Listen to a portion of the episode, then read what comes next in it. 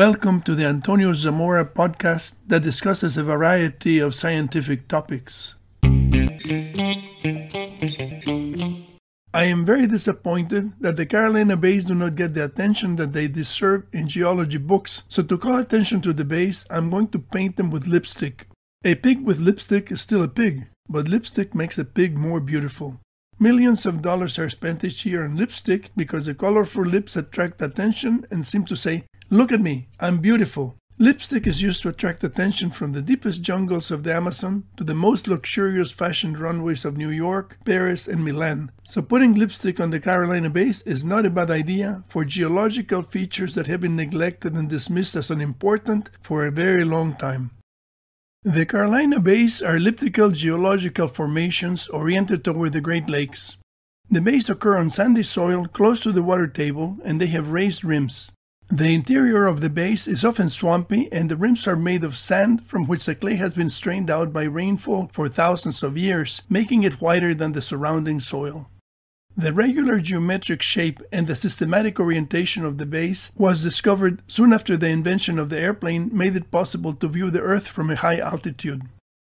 The introduction of LIDAR, which is a laser based ranging technology, has made it possible to view the Carolina bays without the interference of vegetation. LiDAR images clearly reveal the raised rims of the bays and the way in which the bays overlap while maintaining their elliptical shape.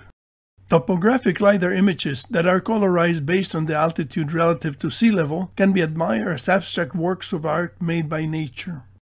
Photographic mosaics of the Carolina Bays in the 1930s caught the attention of professors Melton and Schriever from the University of Oklahoma.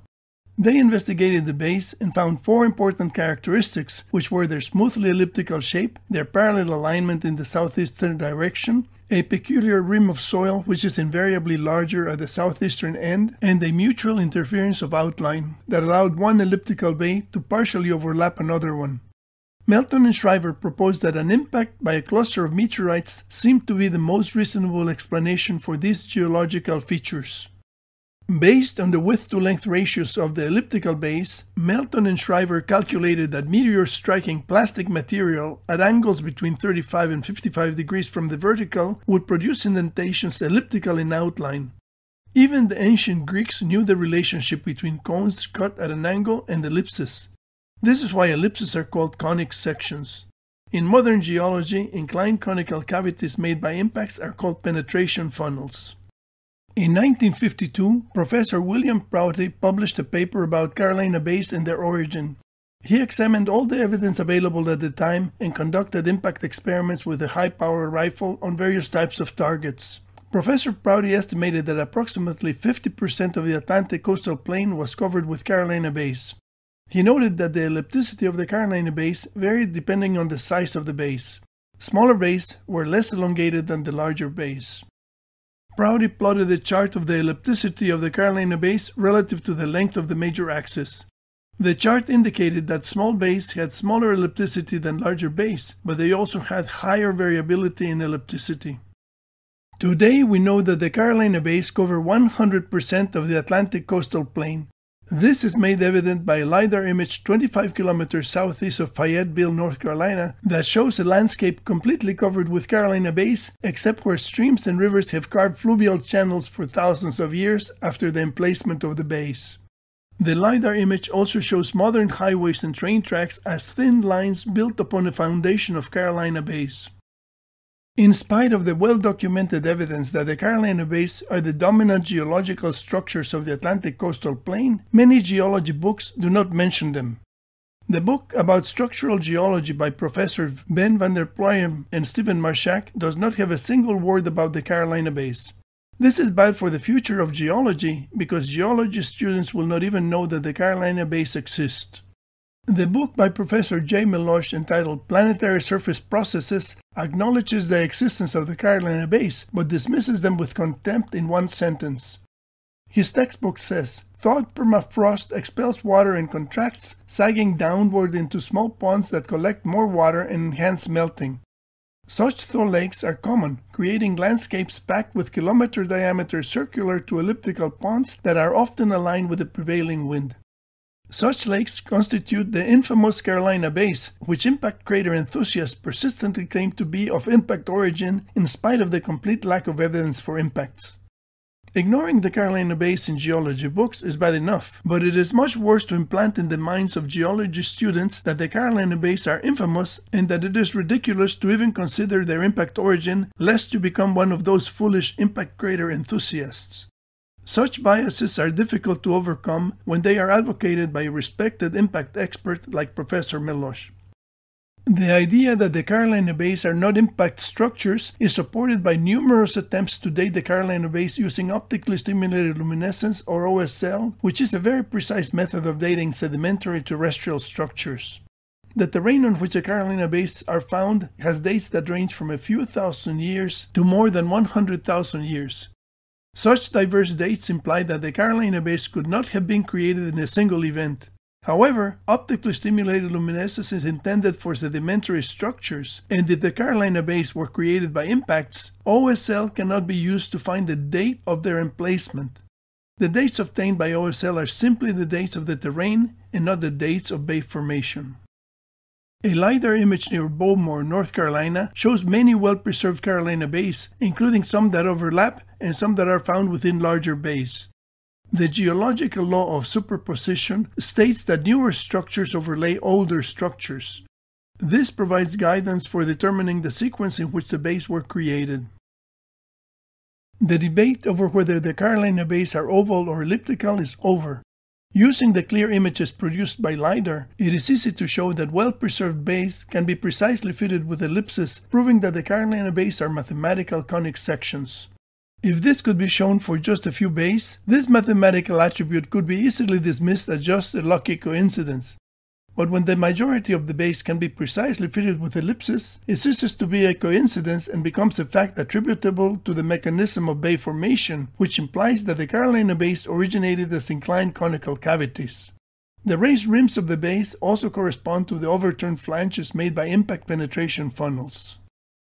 Opponents of the impact origin of the Carolina bays attribute their formation to Aeolian and lacustrine processes, which is a fancy way of saying that they were formed by the action of wind and water. Such arguments usually ignore the fact that Nebraska also has elliptical structures with the same characteristics as the Carolina bays. The Nebraska rainwater basins are oriented toward the southwest and occur on terrain that is 500 to 700 meters above sea level on sandy soil south of the Platte River. Nebraska has not been close to any sea since the Laramide Orogeny started building the Rocky Mountains and drained the western interior seaway more than 60 million years ago. The wind and water hypothesis cannot explain how the Carolina Basin and Nebraska rainwater basins have such precise elliptical shapes and why extensions of the major axis of these elliptical features converge by the Great Lakes. In 2017, a paper entitled A Model for the Geomorphology of the Carolina Bays proposed that an extraterrestrial impact on the Laurentide ice sheet ejected pieces of glacier ice in ballistic trajectories and that the oblique secondary impacts liquefied the soil and created inclined conical cavities that were transformed into shallow elliptical bays by viscous relaxation. The paper was reviewed by two professional geologists and the editor of the journal Geomorphology before it was published. This paper included photographs of experimental impacts of ice projectiles on a viscous target of sand and pottery clay. The images clearly show the penetration funnels created by the impacts. The ice projectile parts the viscous medium before coming to rest at the apex of the conical cavity. Looking at the impact structures from above, it is evident that the impact scars have an elliptical shape with raised rims, just like the Carolina bays. So, regardless of what the experts say about the origin of the Carolina bays, we have to trust the geometrical analysis and the experimental results. I already mentioned two books that either ignore the Carolina bays or call them infamous. Searching the World Wide Web for Carolina bays using Google or Microsoft Bing brings up the Wikipedia article as one of the first results. The Google search results also have a section about questions that people ask, such as what caused Carolina bays. The featured answer is taken from an article in a North Carolina magazine called Our State that says that most scientists agree that only one theory holds water. As glaciers waxed and waned in regions north of us, water filled depressions on our southeastern coastal plain expanded and contracted. Wind patterns created waves, forming sand deposits around the water's edge, and slowly the base began to take shape. The Wikipedia article describes the Carolina Bays as elliptical to circular depressions concentrated along the Atlantic seaboard and mentions why the Carolina Bays are called bays with a capital B. The Wikipedia article goes on to say that most geologists today interpret the Carolina Bays as relict geomorphological features that developed via various aeolian and lacustrine processes. Multiple lines of evidence, such as optically stimulated luminescence, indicate that the Carolina Bays predate the start of the Holocene epoch, the range of dates can be interpreted to indicate that Carolina bays were either created episodically over the last tens of thousands of years or were created more than hundred thousand years ago and have since been episodically modified. The Wikipedia article also states that recent work by the U.S. Geological Survey has interpreted the Carolina bays as relic thermokarst lakes that have been modified by Aeolian and lacustrine processes.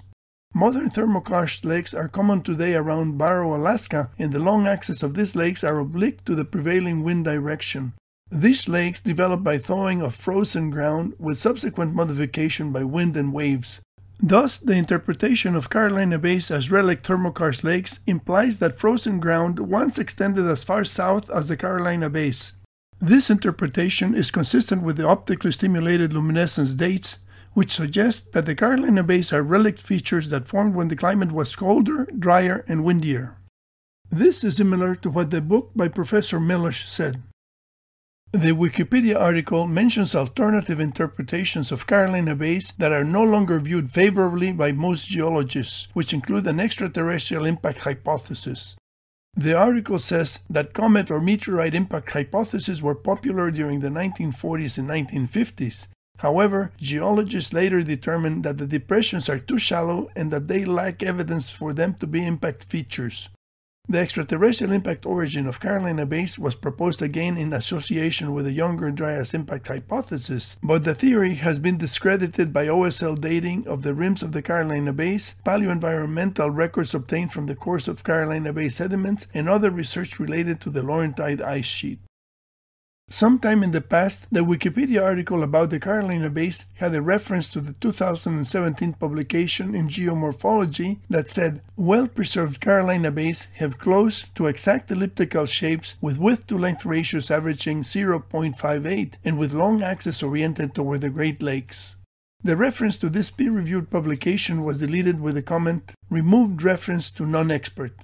In this way, all publications that claim that the Carolina bays are impact structures are dismissed by deletion or placed in the alternative interpretations of Carolina bays that are no longer viewed favorably by the scientific community. The Carolina bays cannot be evaluated without taking into consideration the Nebraska rainwater basins. The main characteristics of the Carolina bays and Nebraska rainwater basins are 1. Mathematically elliptical geometry that corresponds to cones inclined at about 35 degrees. 2. Raised rims that are characteristic of impacts because impact cratering displaces material by horizontal compressive forces and ejects debris ballistically to create stratigraphically uplifted rims. And 3. The radial orientation of the Carolina Bays and Nebraska basins toward the convergence point by the Great Lakes. It seems fairly clear that these geological structures originated as oblique penetration funnels that were remodeled into shallow bays by geological processes like viscous relaxation. Optically stimulated luminescence is a technology designed for dating terrain deposited by sedimentary processes, and its use for dating a landscape formed by impacts is a misapplication of the technology. The Carolina Bays are the most prevalent geological structures of the Atlantic coastal plain, they should be in geology books regardless of whether they formed by wind and water mechanisms or by secondary impacts of glacierized boulders ejected by an extraterrestrial impact on the Laurentide ice sheet. It should not be necessary to paint the Carolina bays with lipstick to make them more attractive. The Carolina bays are remarkable enough just as they are. Thank you for listening to this podcast. Please visit the YouTube channel or the website for many other interesting topics.